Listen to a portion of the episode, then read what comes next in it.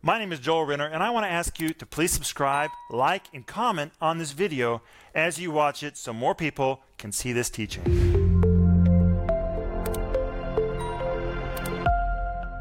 Hey, friends, this is Friday night, and it's Rick Renner here. And tonight it is me and Denise. We're a big group tonight, Denise. Yes, we are. But hey, Denise, you look really pretty tonight. Thank you. Somebody wrote on Facebook the other day and said Denise just gets more elegant all the time.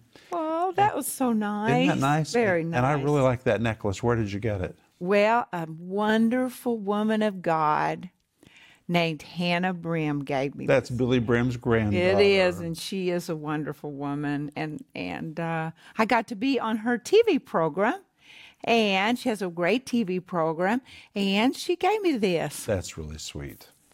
Well, the weekend is coming up, and if you need prayer, we'd like to pray for you. So send us an email at prayer at or you can call us 1 800 742 5593. Leave a message. We'll call you back and we will really pray for you. And if you're our partner, we want to say thank you to you. You are making this happen. We are partners together. We're laborers together with God, doing His work. And you are a huge part of that. And we just want to thank you. And you know what, Denise, right now we're offering the free study guide called Foundations of Faith. Denise, have you ever looked at this study guide? No, Well, that's that's okay. It's okay. I've got a few things that you could be looking at. we just have like 50 or 60 or 70 study yeah, guides. there it's being Go to our website. You'll be amazed at all those study guides. But this is free, and all you have to do is go to renner.org and download it. It's really like a banquet just prepared for you. You don't even have to do the research because I did it all for you.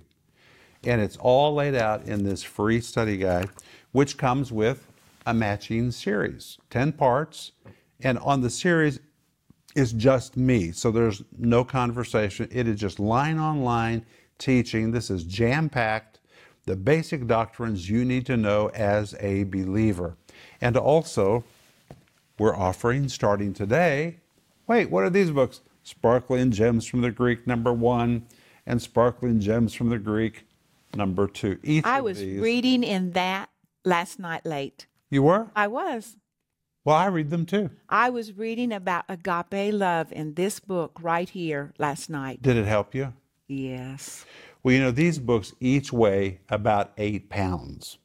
And I always jokingly say, if you don't read them, you can lift weights with them. But my friends, they are just filled with revelation, and they really are sparkling gems from the Greek. This one has a thousand Greek word studies. That is a lot. I wrote this one in 60 days. This one has a thousand Greek word studies. I did not write this one in 60 days, it would, took longer to write. But the two of these together have 2,000. Denise, listen to that number 2,000 Greek word studies. And of course, it is a daily devotional, one for all 365 days of the year. If you already have number one, then get number two. If you have number two, get number one. It doesn't matter where you begin. Both of them would really be a blessing to your life. And do you know how I use them? You know, I can just hear somebody saying, Rick Renner uses his own books. You know what? When you write books this big, you can't always remember exactly how you said something. And I use them. I don't use them as a daily devotional. I use them as a personal resource. And there are pastors all over the world that have these books in their offices, and they don't use them as devotionals, but they use them as resources to dig into the Greek of the New Testament because in the back of each of these books, there's a listing of all the Greek words in English, in Greek, and all the references that are referred to. It is amazing. It's really a treasure. It's a treasure. And also, I can't tell you how many times in traveling that people have come up to us and said, we use these books for our devotionals with our children. And they just sit down, they just read a sparkling gem with their children. And do you know what, Denise? When I was writing these books, I didn't know how to market them to people, so I called in Christian book specialists. And you know what they said to me? Nobody will ever buy those books. You're wasting your time. They're too big. Christians don't read anything like that. You will you'll never be able to sell those books. Well, you know what? They were wrong. People are hungry for the Bible. They're hungry for it. And especially when you can take the deep truths of Scripture and break them down to make them eatable in morsel sizes, people are so thankful. Anyway, if you don't have those, please get them. But Lord, we ask you to be with us tonight as Denise and I go deeper into Hebrews chapter 6 and be with our home group tonight. In Jesus' name, amen. Well, this week we've been looking at foundations of faith. And I want us to go back to Hebrews chapter 6 and verse 1. Are you ready, Denise? Mm-hmm. And in Hebrews chapter 6, verse 1, the writer of Hebrews says, Therefore, leaving the principles of the doctrine of Christ, let us go on unto perfection. Now, somebody might say, Well, you're not supposed to get stuck in these principles. That's right, you're not. You're supposed to go on.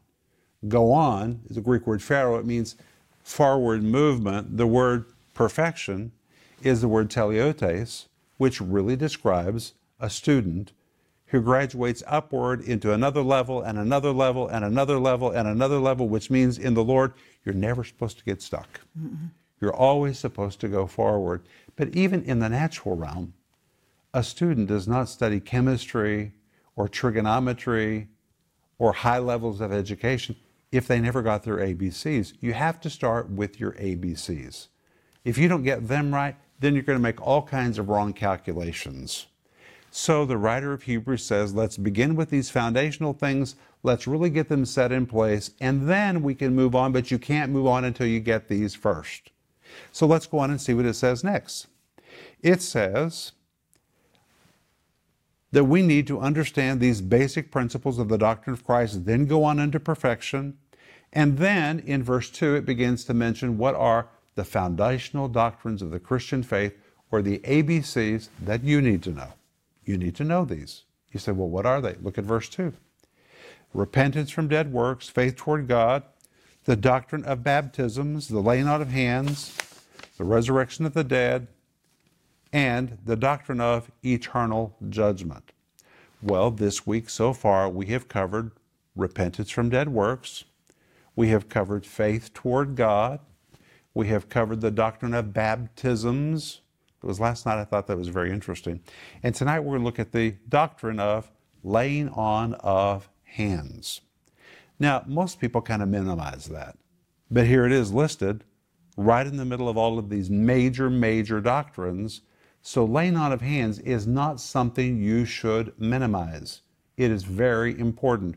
Why is the laying on of hands listed as one of the six foundational doctrines of the Christian faith. And here's the reason hands, listen to this.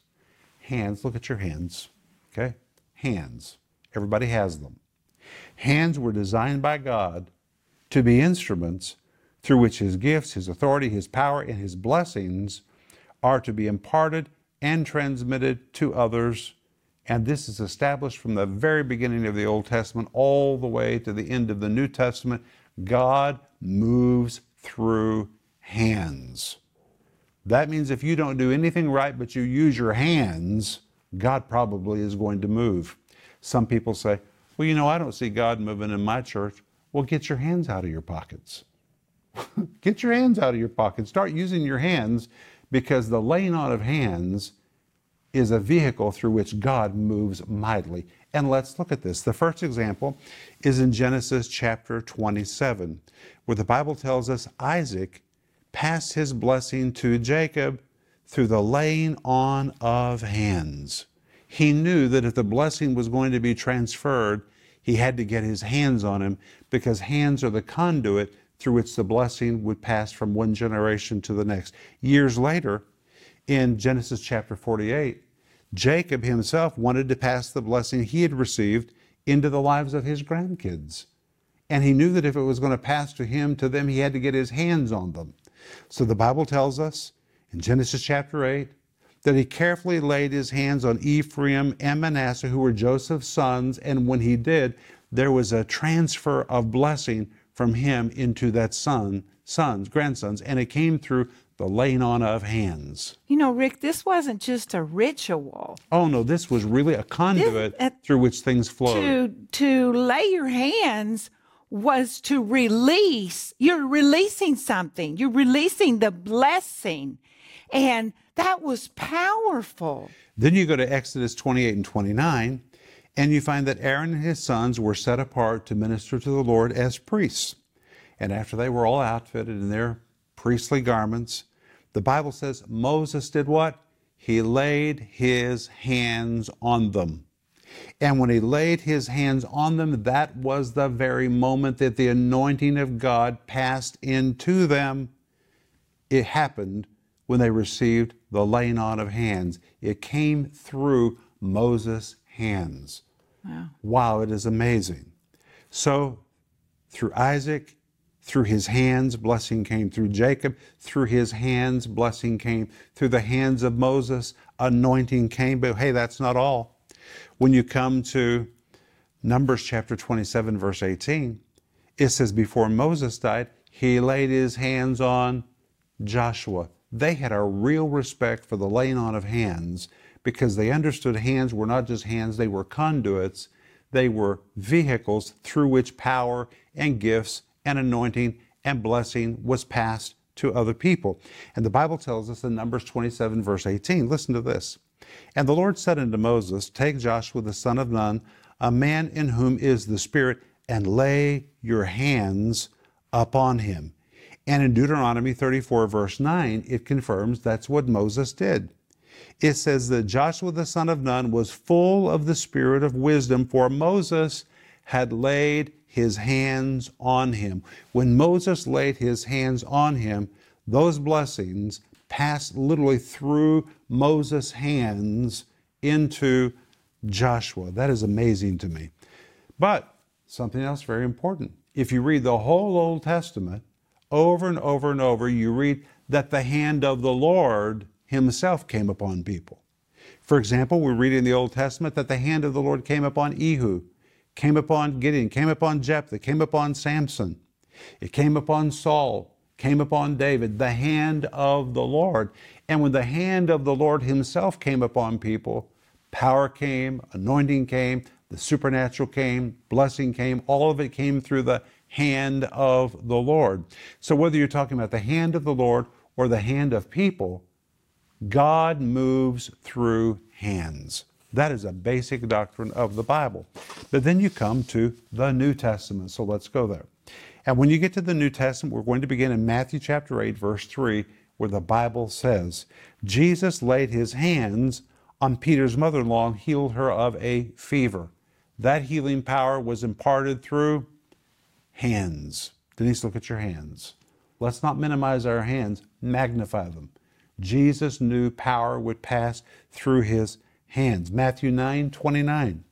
Jesus laid his hands on the eyes of two blind men, and through his hands, healing power literally passed through into those two blind men. Or how about Matthew 17 7, when Jesus laid his hands on Peter, James, and John and delivered them from a spirit of fear? That was delivering power that passed through his hands. Or Matthew 20, verse 34, Jesus again laid his hands on two more blind men, and through his hands, through hands, this is the vehicle, this is the conduit, power passed, and they were healed. Or Mark 141. Just going to give you a few references. In Mark 141, Jesus laid his hands on a leper. Most people wouldn't even touch a leper. But Jesus knew power would flow through his hands. He had to get his hands on him. And when Jesus put his hands on him, power flowed through the hands of Jesus into that leper, and he was healed. Or in Mark 6, verse 5, the Bible says that in Jesus' own town he could do no mighty work save that he laid his hands upon a few sick folk and healed them. He knew if he could just get his hands on people, things would change. Or in Mark 8, 22 through 25, we find that Jesus' power was released through his hands into a blind man from Bethsaida and it restored his sight. Jesus really had a revelation. Power, blessing, anointing, healing, deliverance passes through the hands. And that just scratches the surface of how many times Jesus used his hands in the gospel. It's very central to the ministry of Jesus. But then we understand from the book of Acts that early believers also understood the value of hands. They did not minimize their hands. You know, the early believers, they did not have seminary training because there were no seminaries. They didn't have Bible school diplomas because there was no such thing, but everybody had hands. And as long as they had hands, if they used them, it was the guarantee that power, anointing, and blessing, and healing and deliverance would literally flow through this tube, this instrument, this conduit, and it would flow into those who needed a touch. A transmission would take place that would change people if they would just put their hands on them, Denise. So, this is the instruction of the Lord that we're to use our hands. He wants to use our hands, He wants to use your hands. And many, many years ago, our, our middle son, Philip, he got this uh, thing on his hands and it was cracking. It was like a severe case of bleeding and dry skin. Yeah, and and but it was bleeding, and I was afraid it was going to get infected. So I called Rick's mom. I said, "Mom, what should I do?" She said, Well, you need to make an appointment for him. So I made the appointment with a doctor, but then I got on the phone with my friend and we started praying and we got over in, into the spirit and we began taking authority of whatever that was that was on Philip's hands. Well, so there was so much power on the telephone, there was so much presence of God on the telephone that I knew that Philip's hands were healed, but this is so many years ago. I really didn't know what to do, Rick. So I just stood there and I just thought, hmm, I know there's power. What should I do? And I thought, okay, I'll lay my hands on him. I felt like it was done in the spirit, but I felt like I laid, had to lay my hands on him. And when I laid my hands on Philip's hands, I mean, the next day, that thing started going away and going away. And I called Rick's mom and I said, Mom, I said, Philip's hands are really better. What should I do? Well, cancel your appointment. Denise, let me ask you a question. If you turn on the water faucet, what happens? Water comes out. Comes out, doesn't it? Mm-hmm. It is. It is that automatic. You don't even have to feel a presence. That's it's good. good that you felt one. That's good. The Bible never says you have to feel anything. It says if you use your hands, it's like turning on the faucet, it's going to flow. That is just a matter of fact. I believe it, and you should believe it too. But I want to go on to the book of Acts.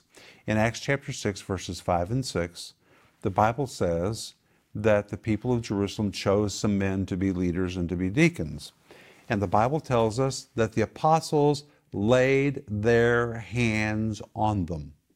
They knew that these men needed a spiritual impartation to stand in a spiritual position. And they said, hey, we got to get our hands on these guys. Why?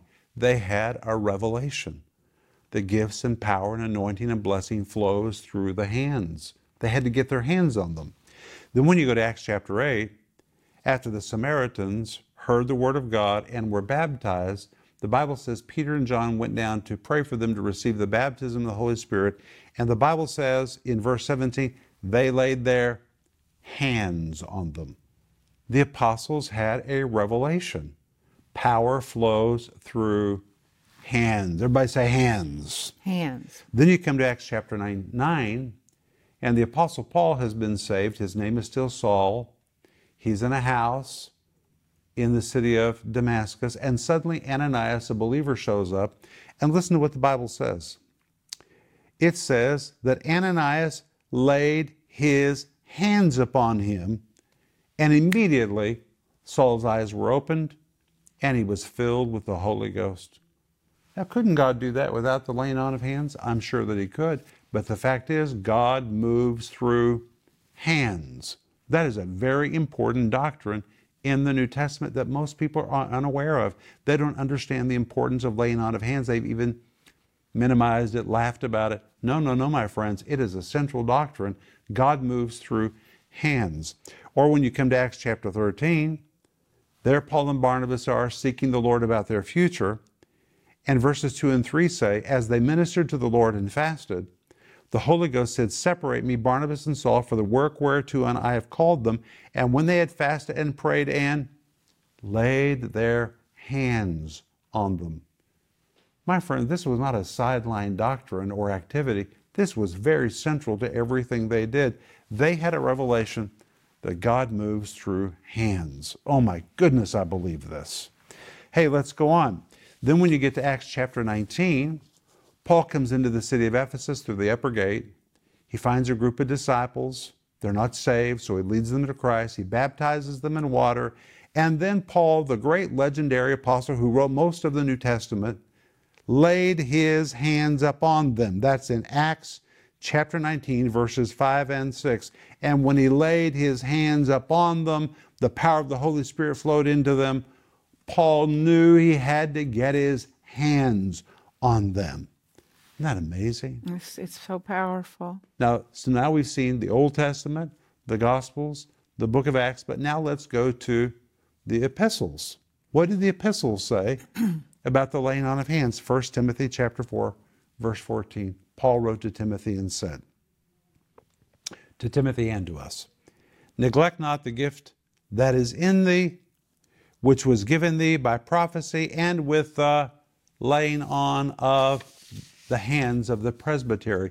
So, according to the Apostle Paul, Timothy received his particular gift when? When they laid hands on him. When they laid hands on him. Something literally came into him. But it didn't come until hands were laid on him. And then when you go to 2 Timothy chapter 1 and verse 6, Paul said to Timothy, I put you in remembrance that thou stir up the gift of God that is in thee, which is in thee by the putting on of my hands.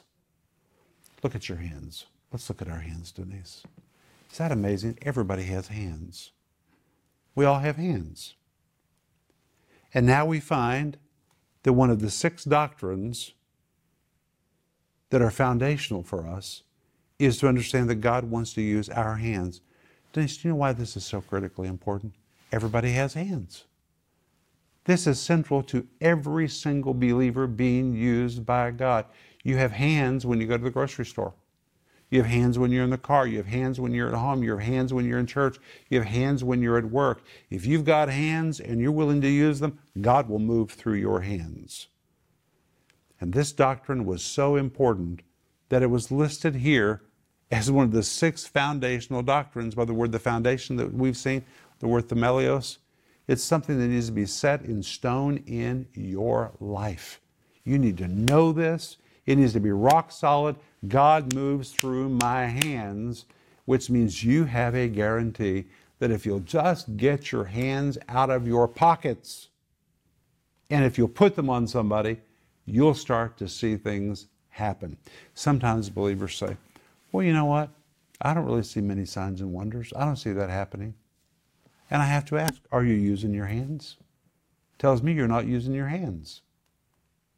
You say, well, I've used them a few times, I haven't seen anything. First of all, you don't know that you haven't seen anything because there are instantaneous miracles and there are progressive healings.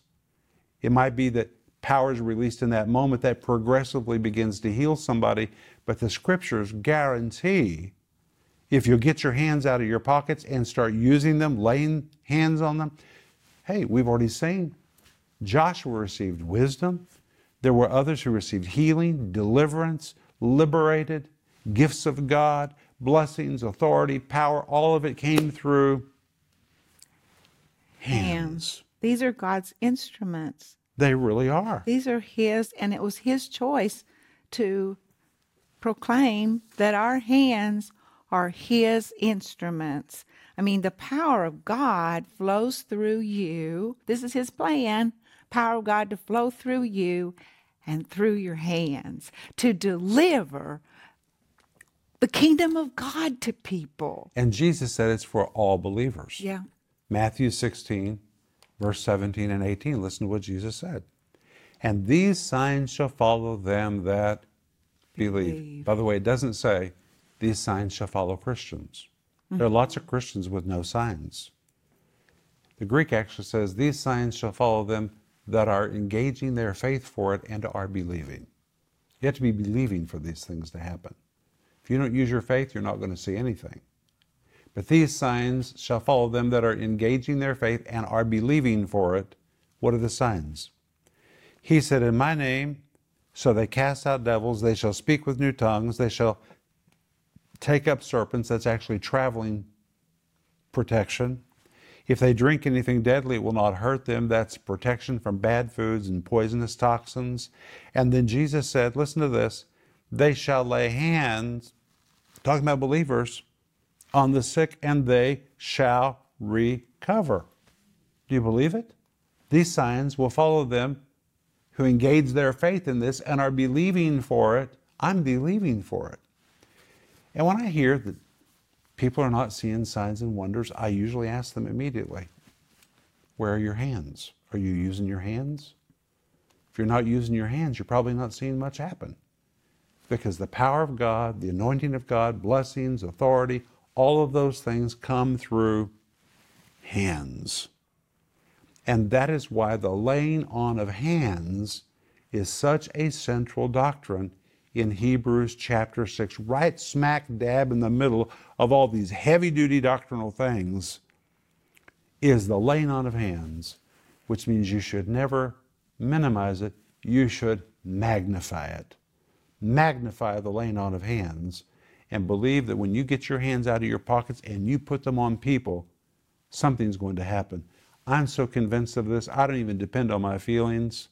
I just know if I get my hands on them, something's going to flow through my hands into them that's going to change them and change their circumstances. That is the laying on of hands. It is powerful. Denise, we're out of time. Hey, if you need wow. prayer, please write to us, prayer at renner.org, or call us, 1 800 742 5593. And be sure to go to our website, renner.org, and get your free download of Foundations of Faith. And we'll see you Monday. Bye bye. Bye bye. Wow, wasn't that a great teaching? My friends, I want to ask you to please like, subscribe, and comment on that video you just watched so more people can see it.